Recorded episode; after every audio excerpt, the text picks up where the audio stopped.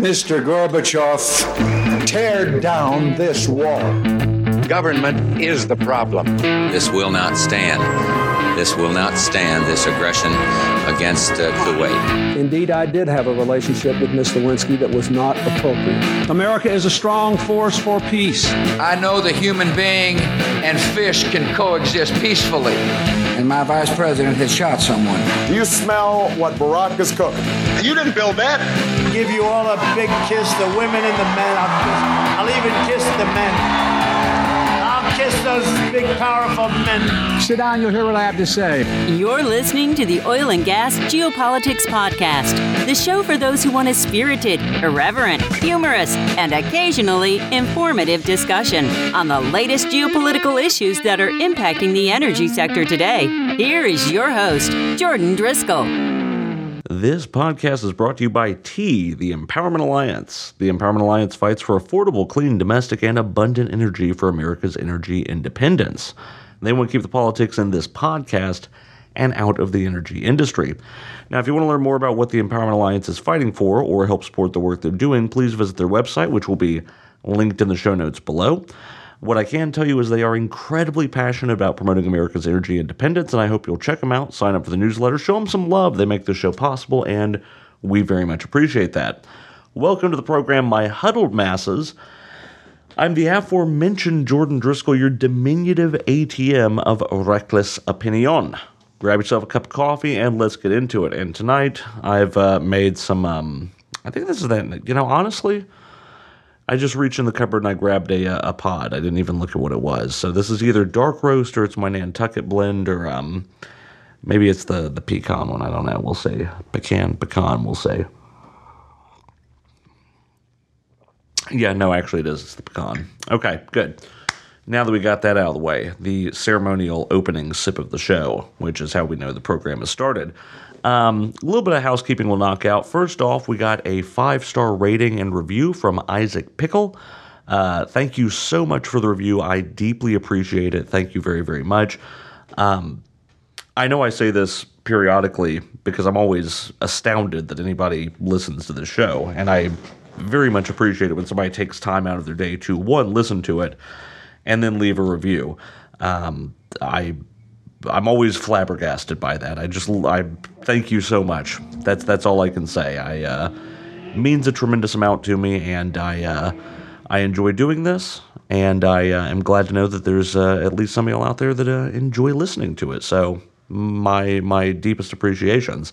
If you would like to leave a review, please feel free and do so. Um, uh, I certainly always do love seeing those. It um, lets us know we're going in the right direction here. If you don't like the show, go listen to something else. That's fine. You're not going to hurt my feelings. That's okay. Um, you know, if you don't like it, don't bother with a review. Just, just do something you like more. That's okay. Uh, also, as usual, if you have any questions or comments, please feel free to reach out to me via my O G G N email at jordan dot driskell at o g g n dot com or you can find me on LinkedIn, as a number of our listeners have. Okay, so getting right into it here. Um, so I uh, just got back from Chicago, uh, I guess yesterday, day before yesterday. And then tomorrow morning, super bright and early, I'm heading off to Florida. My month of travel, which is what May has been, continues, but hopefully... hopefully that'll settle down for a couple of weeks after I get back from Florida. I'll be out there for a week, so that'll be fun. That'll be fun. By the time you guys hear this program, I'll already be back home, so there's that. Anyway, so for tonight's show, what do we have? So um, a couple episodes ago, I uh, did kind of a revisit of Russia-Ukraine, and I had made sort of the offhanded uh, joke that I would, at the drop of a dime, do an episode about the tactical situation with Crimea, if anybody wanted to hear that. And I actually got a few listeners that that emailed in and said, okay, yeah, do that. We'll have a bit of that. Do that one. Um, and one listener even emailed in, was like, what? You're going to do an episode on the tactical? Uh, yeah, I do want you to do that, but what's your experience? What's your qualifications to do a show about the tactical situation in Ukraine or in Crimea?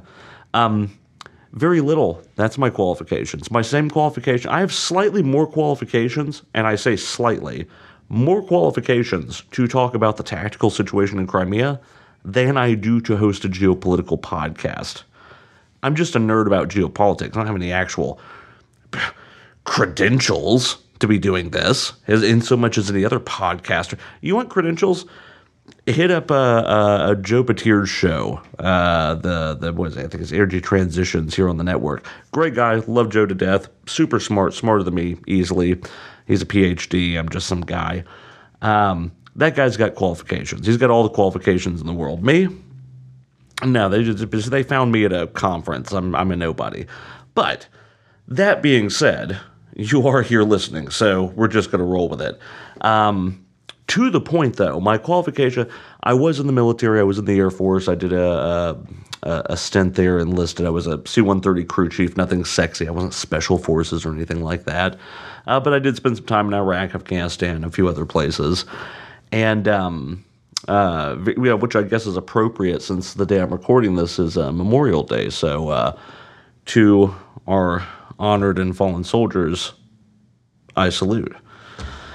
But anyway, so getting back to it, um, we did have a few folks that wanted me to talk about why the Crimea would be so hard to take, and so I'm actually going to spend a little bit of time in this show talking about that. Um, and then I'm also going to give you a little bit of a follow-up on where we're at the Turkish elections, which are basically wrapping up literally as we speak. The uh, temporary results have just come in as of the time of this recording. By the time you hear this, it'll be a week from now, and you'll have already seen it in the news if you're paying attention for it. And if you didn't, well, here you go. You're getting it from me. Anyway, back to it. Crimea. So why is it, I think, taking Crimea would be incredibly difficult? So first off, let's just establish a few things. And uh, as I said before, I was not special forces or anything magical like that. I was not a general, okay? I'm just a guy who knows how to read a book and look at a map and make some logical deductions. That's it. That's my qualification. Okay, so when you go to invade something, if you go to go take something from a military perspective, you've got basically like only a handful of broad strokes plays that you can make, right? You can go in with a grounded force, right? Ground assault. Your army, your tanks, whatever, they march in, they go take things. Ultimately, it's going to come to that one way or the other. Your next option is to soften the area with air cover, that is you have your Air Force go in and blow shit up and make it, you know, safe for the army to move through there, and you take out most of the defenses, you take out any sort of large military formations that are on the ground. That way your soldiers have an easier time just kind of walking in there. Or you bombard them via airstrikes so heavily that they wind up surrendering without much of a fight.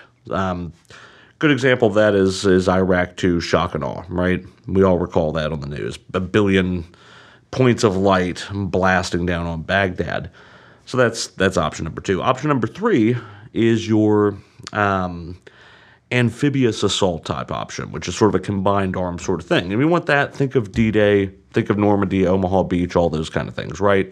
You have your Air Force coming in, softening targets. You've got your Navy shelling the coastline, and you have your Marines going in, establishing a beachhead, pushing forward, and then landing ships and um, and uh, air aircraft dropping soldiers um, and, and getting them in country that way, and then advancing towards whatever your targets are. That's one option. So if you look at those options, those are kind of the broad strokes cards on the table if you're going to go take something over. Okay, now that we got that little bite-sized concept down, let's talk about why Crimea is going to be a total bastard to do that with. First off, um, anything amphibious is basically off the table, right? Ukraine never had much of a navy to speak of, um, and they certainly don't have much of one now. Russia has vast amounts of naval resources in the Black Sea by comparison, and while we know their army is a shit show, the Russian navy is probably, we don't know, but the presumption is that it's still certainly much larger than, uh, I mean, listen, the Russian navy could be as much of a dumpster fire as the army. We don't know at this point because we haven't seen them in operation, but what I can say is they have a navy, whereas the Ukraine pretty much does not. And so, eh, you know, that's a factor, right? Um, never mind the fact that they obviously have much more of a navy um, and theoretically a more advanced and more capable navy. But at, at, at any rate, showing up to the fight with a navy is better than showing up to the fight without a navy. So Ukraine is in no position where they can conduct any kind of an amphibious assault with any serious expectation of that working. So that right off the bat is off the board. As far as air power, well, as we all should know by this point, there has been zero level of any kind of air superiority established by either Russia or Ukraine in this entire conflict. I mean, that's what all those Stinger missiles have been for, and the man pads and all that sort of stuff. Nobody's established air superiority. And in a modern conflict, that's a big, hairy deal. If you don't have air superiority, then you are basically just slugging out on the ground the old-fashioned way, which is brutal. Uh, look at all of the ongoing offensives in eastern Ukraine right now. It is trench warfare. It's moving by inches and meters and yards, not by giant swaths. And so this is where Uh, if you don't have, you know, that air control, that becomes a real big problem. We had air superiority in Iraq or Afghanistan or the first Gulf War, any of that stuff. Uh, that allows you to just dominate your your enemy, know exactly where they're at. You can go harass their forces on the way in, on the way out. I mean, and not to mention it makes resupply considerably easier, reconnaissance, all these sort of things. And so the fact that nobody's got air superiority, that's a big, hairy deal. It also means that that's off the board for Ukraine as well. I mean, even if Ukraine gets more modern jets, which supposedly is coming from Poland and a few other places, they're still not going to have enough of an air force to railroad the Russians and have, and have air superiority. That's just not going to be a thing. That's not an option for them, which means going into Crimea, it's going to be ground assault, and that's just it. That is what they've got. There's no amphibious component. There's going to be very little, if any, aerial component. This is a ground war, just like the rest of Ukraine has predominantly been a ground war. If anything, their only aerial objective is to continue to make sure that Russia does not gain air superiority. That's fucking it. Okay. Now that we've established this is going to have to be a ground campaign, let's talk about why it's going to be a super bitch of a ground campaign. And the first thing to talk about on that is geography, which is primarily the biggest issue. Okay, um, the geography of Crimea favors the defender massively. Okay, right now, if you're listening to this program, and you can, and you're um, you know, not driving or something, or if you are driving, and you be very careful with it. No, I'm kidding. I'm not actually telling you to look this up while you're driving. But if you're at a place where you can safely look it up and you're not familiar with the geography, go look up Google Maps and take a look at the Crimean Peninsula. If you're not, you don't have just have a mental map of it in your head. Um, for those of you that can't go and look at it, I'm going to describe it to you. It's basically, it's a peninsula, which, I mean, so is Florida, okay? But the shape of it is unique. The Crimean Peninsula is basically shaped like a diamond, okay? And the only part that actually connects to the mainland of Europe is the topmost little point of this diamond, okay? So what that means is that it's almost an island for all intents and purposes. There's just a little tiny strip of land that's connected up there. And when I say a little strip of land, you know, keep in mind, Crimea is the size of, you know, I don't know, Massachusetts, Connecticut, Rhode Island sort of combined, that little, the southern New England area there. Um, but it's connected to the mainland of Europe by a strip of land called the Isthmus of Perekop. And this isthmus is only five kilometers, or about three point one miles or so, wide. That's it. That is it. Most, some of you guys go on longer jogs than that during a day. Uh, I certainly don't, because I don't believe in jogging. I think it's a sin against nature. But for my health nuts out there, yeah, three miles, five kilometers, that's not a big deal. Um, even I could muddle my way through that if you put a gun to my head. Probably. Um, so, yeah, that's that's not a lot of land. And what this means is that if you're going to do a ground assault on Crimea, you have to march your army through this one little strip of land that's three miles long, five kilometers, which means the defender, in this case, that is, Russia, they know exactly where the attack's going to come from. There is no level of... The question is, when is it going to come, not where is it going to come from? And when you're planning a surprise attack, you kind of want all of the elements of surprise you can get, and if they know that the only place you can attack is this one place, guess what they're going to spend all their time digging in and defending. Excuse me. Mines, barbed wire fences, trenches, artillery encampments, all the things. All the things they're going to dig in there, and they're going to say, okay, we know they're going to come this way, so we're just going to layer the defenses, layer the defenses, layer the defenses, and we're going to make it as close to impossible to take this strip of land.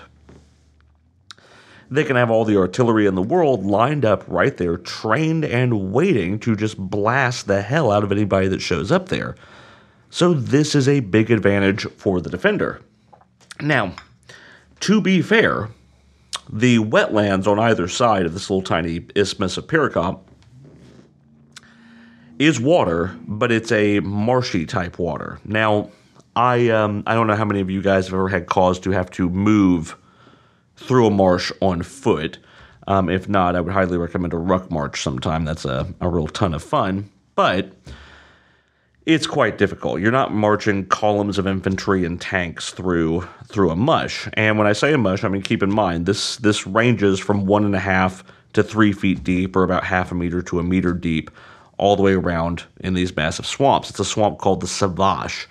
And um, you're not getting you're not getting large numbers of tanks and troops and supply trains and personnel vehicles and all of that through that, because that's just, you know, it's either just straight up mud or it's water that's just deep enough to fuck up all of your mechanics, right? So I mean, it's just it. You're going to have to go through the isthmus.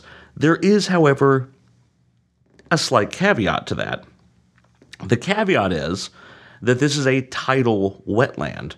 And what that means is during low tide, the Sivash actually becomes land traversable. Now, it's still a muddy, shitty mess, but you can get heavy equipment over it, and you can get infantry over it slowly and grudgingly, but it can be done during low tide. There's about a, an hour or two long window that you can move with relative ease infantry and, and heavy equipment and cavalry and all that across this wetland during low tide. And what this would enable you to do is, theoretically, if you're an especially bold, uh, ambitious general, is you could launch a frontal assault on the Isthmus of Perekop, which you know is going to be heavily defended. And that would kind of be a bit of a red herring, right, if you were to do this, because you know you're going to take lots of casualties and that's going to be a bloody mess, but it's kind of where you're expected to come from, unless you had the main part of your force slip around and flank the Russians through the Sivash and hit them from behind by going through these marshes during that little window you get in low tide, at, at peak low tide. Now, the problem with this is, inherently, that the moment the tide starts to come back in, you lose all your access to reinforcements, and most importantly, to escape in case things don't go well. If you do not accomplish your objectives, you are trapped there until the tide goes back out. And the odds are you are very likely to be outnumbered if you get into Crimea, because it is effectively an island fortress at this point. So while it's a bold, ballsy play, and I love the idea of it, there's a lot of risk there. And so, yes, can you march an army over the Sivash for an hour or two in one quick break? Yeah, but you those guys better be prepared to stay in it, because they are in for the duration if it comes down to it. So that's the thing to keep in mind there. You also have to keep in mind the Russians have been in one way, shape, or form in the Crimea for a long, long time. They've got uh, Sevastopol, which is basically on the bottom tip of that diamond, a massive Russian fortress, which is also the headquarters of the Russian Black Sea Fleet. Um, it's it's a literal fortress that they've been digging into for the past decade. It's based on the, you know, the ruins, effectively, of an old Soviet fortress back when the Soviet Union owned the joint. And they've been digging in there for a long, long time. There's just – I've been there a while. They got they got defenses set up. They got walls. They got all the things. So, again, if you can't come in there with air power, you're going to be forced to deal with this with a ground assault. And – historically, ground assaults in the Crimea have been bloody, bloody messes. Um, well, I mean, let's just take a look at the history, shot, because, you, hey, it's this show. You knew I was going to get into history at some point. Okay, so let's go all the way back to the appropriately named Crimean War of the eighteen fifties. During the Crimean War, the French, British, and Ottomans launched an attack on Russian-controlled Crimea. They outnumbered the Russian defenders and even still took one hundred thousand casualties to take the place. one hundred thousand casualties. They basically had to pay, if you're in Texas, an Abilene. An Abilene's worth of people to get the place, right? If you're in Georgia, it's about an Athens. Um, I don't really know my population centers for other places, so that's what you're going to get. But the one hundred thousand people is a fuck ton of people. That's a lot of people to throw into the meat grinder to take Crimea. Now, I could go into a whole lot of arguments about how the British generals at the time made some rather dodgy calls and how the French did some rather questionable things as far as tactics go with their with their uh, infantry, and you know the Ottomans had their own issues. But, but that doesn't really matter. The point is one hundred thousand people, when they had the numerical advantage, should give you an idea of just what a pain in the ass it is to take this, this island. And it's not just the Crimean War. We can, we can move the timeline up a little bit further. Uh, the nineteen twenties, uh, during the Russian Civil War, the pro-Tsar whites had control of Crimea, and the communist Bolshevik Reds attacked it, trying to root them out. And the Reds attacked with four times the numbers of soldiers than the whites had. Four times. They also did the low-tide Sivash attack, where they tried to rout the defenders at the isthmus by marching their forces over the area during a feint attack on the front and coming in from behind. And even with that, they still took five times the number of losses the whites did. That's how strong of a defensive position this isthmus and this, this peninsula gives you. The only reason the Reds managed to win is because they just happened to have a lot more bodies to throw at the meat grinder than the whites did. But they still took five times the losses. That's insane. They could just soak up the body count, which, I mean, I mean, we all know how much the Soviet Union back in the day just loved to throw bodies at a problem until it sorted itself out, and this was no different. They started that tradition pretty much from day one. But it did work, but my God, at what cost? Now we roll the clocks forward just a couple of decades, we get to World War Two, and in nineteen forty-one, the Germans, during their invasion of Russia, attempted to take the Crimea. The Germans had to assault the Crimea for eight months before they managed to crack the defenses and take the joint. The Germans lost thirty thousand men over eight months taking the Crimea, and the Germans had the advantage of more people, better technology, they had air power, they had far better artillery. They had all the things. I mean, we all know what a badass Nazi Germany was during World War Two. I mean, it took the combined might of, like, everybody to knock them down and get them out of the fight. It was such a big deal. It was called a world war. And even Nazi Germany couldn't crack that nut very easily. Eight months, thirty thousand bodies. That's a lot. Okay. Then you take it just a couple of years after that to nineteen forty-four, the Soviets were marching back through and they were going to retake the Crimea from the Nazis because, of course, they were. It, you know, God, everybody wants the fucking Crimea. Just, the Russians, the Ukrainians, the Tartars, you know, there's the, the Nazis, the Ottomans, the Brits. I mean, it's just a nice piece of land. We all have to have a slice of that. Um, honestly, I'm really surprised with all this that America hasn't rolled over there and decided that maybe they should just, you know, I mean, time for America to have a bit of the Crimea, right? That seems like a nice piece. Everybody else wants it. Why don't we get in on that? Um, pro tip, Biden, if you're listening, we should go invade Crimea. Anyway, so Soviets come back through. They want to take out uh, the, the, they want to retake the Crimea from the Nazis. So they come back in. Now, keep in mind, the Germans hadn't had time to rebuild the defenses. The walls had been smashed, uh, the trenches had been bulldozed over, all the things. So all the big built-up fortifications, the Nazis didn't have time to actually re-implement. They were just forced to, to hold it using the terrain itself effectively. And even with that, it took thirty days, it took a month for the Soviets to finally penetrate those defenses and retake it, with a two to one numerical advantage. And the Soviets still took eighty-five thousand casualties. And the number of bodies the Soviet Union was throwing at problems in World War Two is truly astonishing. If you've never read up on it, it is mind-blowing how many waves of bodies they threw at problems in World War Two. I mean, look at anything on the Eastern Front, look at anything involving the siege of Stalingrad, look at anything involving the Crimea. I mean, I, frankly, I don't know how they even had anybody left to perpetuate the Cold War by the time World War Two was done. I mean, they'd thrown everybody in a bear at the front lines to try and win the thing. Like, how how did they even... Anyway, well, that's a whole other conversation, but... Uh, yeah, if you don't know, go look some of that stuff up. It's fascinating. The Russians were... It was not a good time to be born between the ages of eighteen and forty-five back in those days. That's that's all I have to say about that. Anyway, so yeah, um, eighty-five thousand casualties, and took them a month. And that was the last time, you know, up until Russia came to take the Crimea by force back in, in twenty, um, twenty eleven, twenty twelve, uh, that that happened. And it just it heavily, heavily favors the defender. That's that's all there is to it.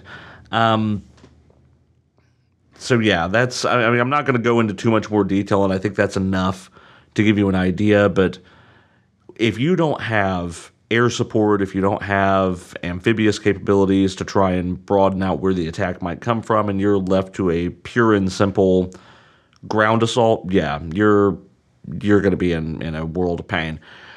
And, uh, you know, I think I said this the other night in that episode I recorded about the situation. I think the real solution here is not to attempt a ground assault on Crimea because it's too hard. I think the solution really is probably something more like um, placing the whole peninsula under siege. I mean, the upshot to it is, because you only have a three-mile, five-kilometer strip of land connected to the mainland, if you can take all the land north of that, you can cut off any ground-based supplies getting into Crimea. And in fact, the only source of fresh water Crimea has is from a um, an aqueduct that was built back in the uh, Soviet days from mainland Ukraine into the Crimea. And so if you take that, you can actually divert that water supply and basically start thirsting the entire peninsula out um, pretty effectively. If you do that, you you know...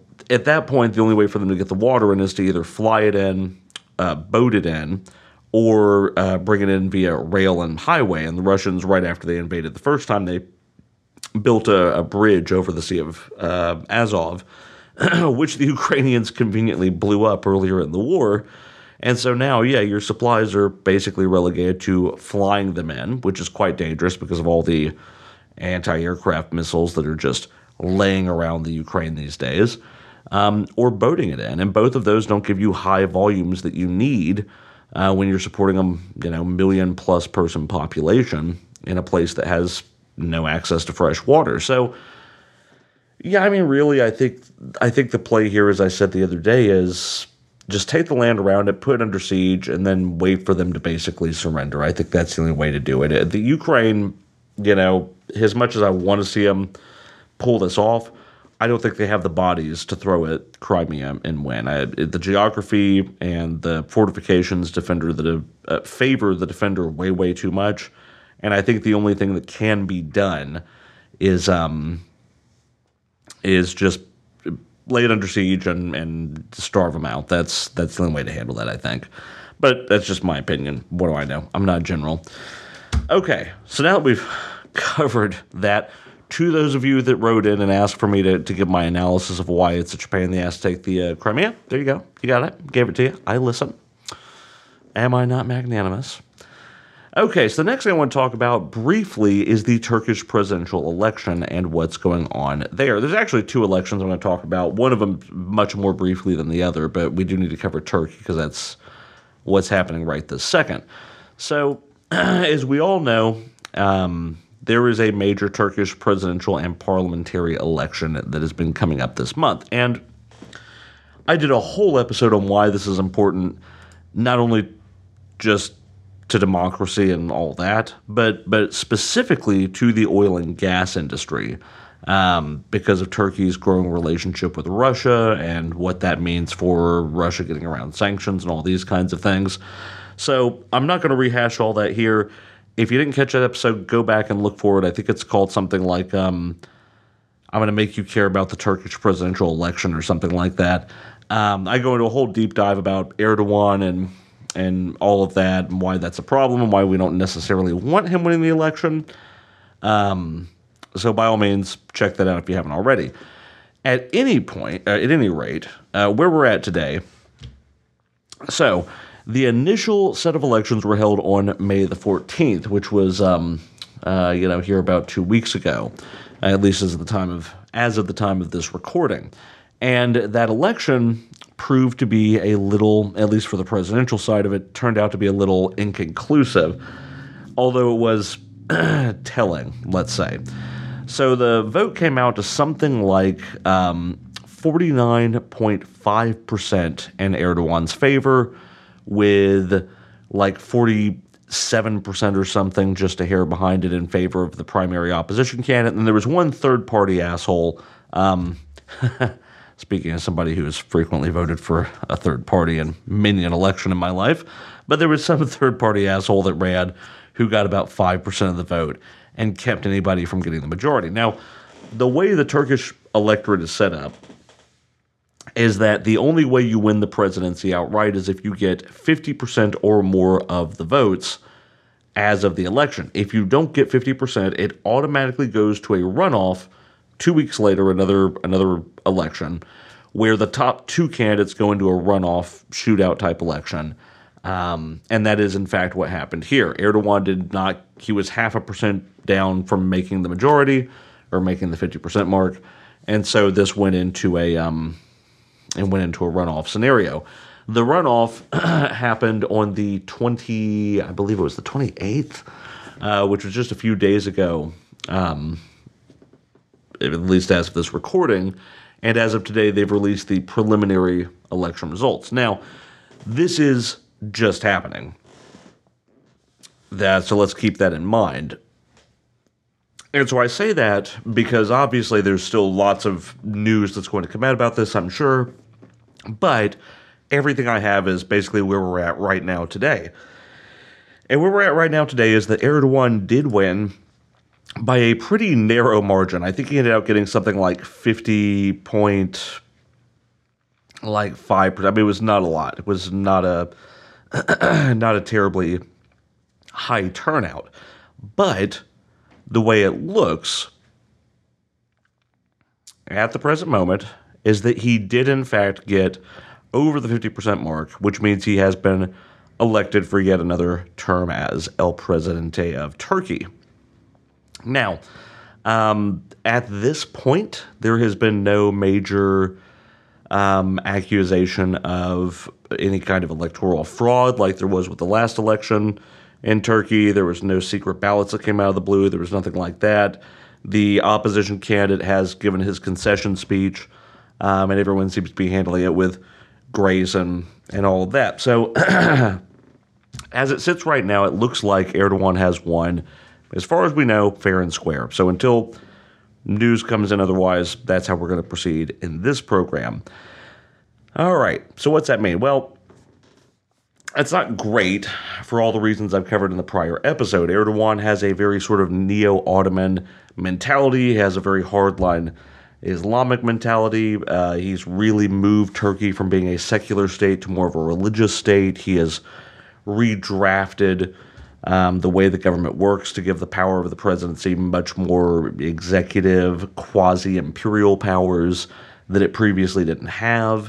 And so all of these are kind of problematic. And he also has a really close relationship with Russia. So there are a couple of immediate problems that we have to deal with. And now that we know that Erdogan seems to be in power for another term, um, you know, this is no longer a kick the can down the road. Now we have to figure out how to navigate this. One of them is he's holding up Um, some some members joining NATO. Well, one member in particular, um, I believe it's um, oh my gosh, I'm blanking out now. Was it Finland or Sweden? I think it's Sweden. Uh, Finland, I think, successfully got in, but they were still blocking Sweden's entry, which is kind of a dick move. At any rate, um, you know, we were kind of hoping that Erdogan would be maybe lame duck or out of the picture by the time the next NATO summit happened, and this wouldn't be a problem, but it seems like that's not going to be the case. So How that gets dealt with, I don't know, but that is going to be a challenge for NATO and um, and uh, Biden, effectively. The other thing is, you know, they've been doing a lot to grow their relationship with Russia. They have a fairly friendly relationship with Russia, and a lot of that right now has to do with them buying oodles of Russian energy assets um, at rock-bottom prices and then refining it in Turkey and then selling it abroad and then just slapping a made in Turkey sticker on it, and that's how they're getting around the sanctions. That's not super great. Russia loves it. It's put a strain on, obviously, U S-Turkish relations and, and NATO and Turkish relation, relations. And this was all kind of an Erdogan thing because he's gotten deeper and deeper in with Putin. And so knowing we have another stint with Erdogan means that relationship's probably not going anywhere. Like, those two are in bed and they're going to continue hanging out and doing their thing for another several years unless um, one of those two governments changes against their will, if you know what I mean. So, yeah, that's kind of where we're sitting right now on that situation. Um, to add to that, there is another um, election of note this year, and it's probably not one you're thinking of. Oh, of course, you probably weren't thinking about the Turkish election all that much until I brought it up, but uh, here we are. But about mid this year, um, there is going to be the United Nations Security Council election. Now, I know it's a little late in the game to be throwing on a whole new uh, political organization here, so I'm not going to go into all the nitty-gritty, but at some point in the future I'll explain this um, if somebody wants it. But the United Nations Security Council has a number of what are called permanent seats, which, you know, the U S, China, Russia, those guys sit on, and they're there basically forever. Um, and then there are the five non-permanent seats that rotate out every couple of years. Um, well, here in a couple of months, not too long from now, in fact, those five seats are coming up for uh, two-year the two-year terms are ending. There's going to be an election for who's going to take on the next set of terms, which commence January first of twenty twenty-four. Now, the way those five seats are calculated is two of them are have to be countries from the sort of African area. One of them has to be from the Asia-Pacific area. One of them has to be from sort of Latin America, Caribbean. And one of them has to be from Eastern Europe. Uh, yeah, can you tell the U N was set up during the Cold War? Anyway, what's interesting about this is, is that there are only so many candidates available because it has to sort of cycle through different countries in that block. So that means there's only so many, so many candidates, uh, nations that can get elected to that group. And for the most part, like, you know, okay, Algeria, Sierra Leone for the African area, the Asia-Pacific's got Tajikistan and South Korea, cool. Uh, one of those two has to get elected to the one position available. The Eastern European group, though, is the one that's interesting because there's two there's two countries that are candidates for the one seat that is reserved for the Eastern European group. One of them is Slovenia. The other is Belarus. Now, what's interesting about this is, is I think you guys probably heard me talk about in the last episode. I think it was the last we had episode or two back. Belarus has very strong ties with Russia. They were a former Soviet satellite nation. They have signed a union treaty where they're eventually going to merge with the Russian Federation at some point, I'm sure after the Security Council situation is resolved. Um, but if Belarus gets on the Security Council, this is actually going to change the voting bloc pretty significantly because right now it's really kind of like Russia and China are the power block on the Security Council in contrast to the U S and France and Germany and Britain, right? Um, but if you get Belarus in there, that starts to tilt the balance back in the other direction a little bit. It starts to move it more towards the middle, give Russia and then China and that whole block there a little bit more voting power. So obviously, um, if you were trying to contain Russian expansion, aggression, and all that, then you would be probably leery of letting Belarus get in there. Now, I only just saw this news article um, here a few minutes ago, so I haven't had time to do any major digging on what the mecha- uh, the mechanics of getting a country elected is. But what I can say is my knee-jerk reaction is, boy, it'd be sure nice if Slovenia won that. Um, they also are a former Soviet satellite nation, but the difference is they've gone much more in the other direction. They've um, They've joined the European Union. They've joined NATO. They're much more friendly to all the things that we, um, you know, ideally probably would like. And so that's going to be an interesting one to see, because if Belarus gets that seat, that could prove – that could give us some more complications on the U N Security Council that we don't really need. And, um, yeah. So on that bombshell, I think we're going to go ahead and end it for the night. Hopefully you found this interesting. Um, shout out to the guys that asked for the tactical analysis of Crimea. There you go. That's what this guy thinks about it. Um, Well, let me know if there's anything else you want me to tackle. And um, until next time, this is Jordan Driskell reminding you that I could take the Crimea. See you guys on the next one. Join us again next week on the Oil and Gas Geopolitics Podcast, a production of the Oil and Gas Global Network. To learn more, go to O G G N dot com.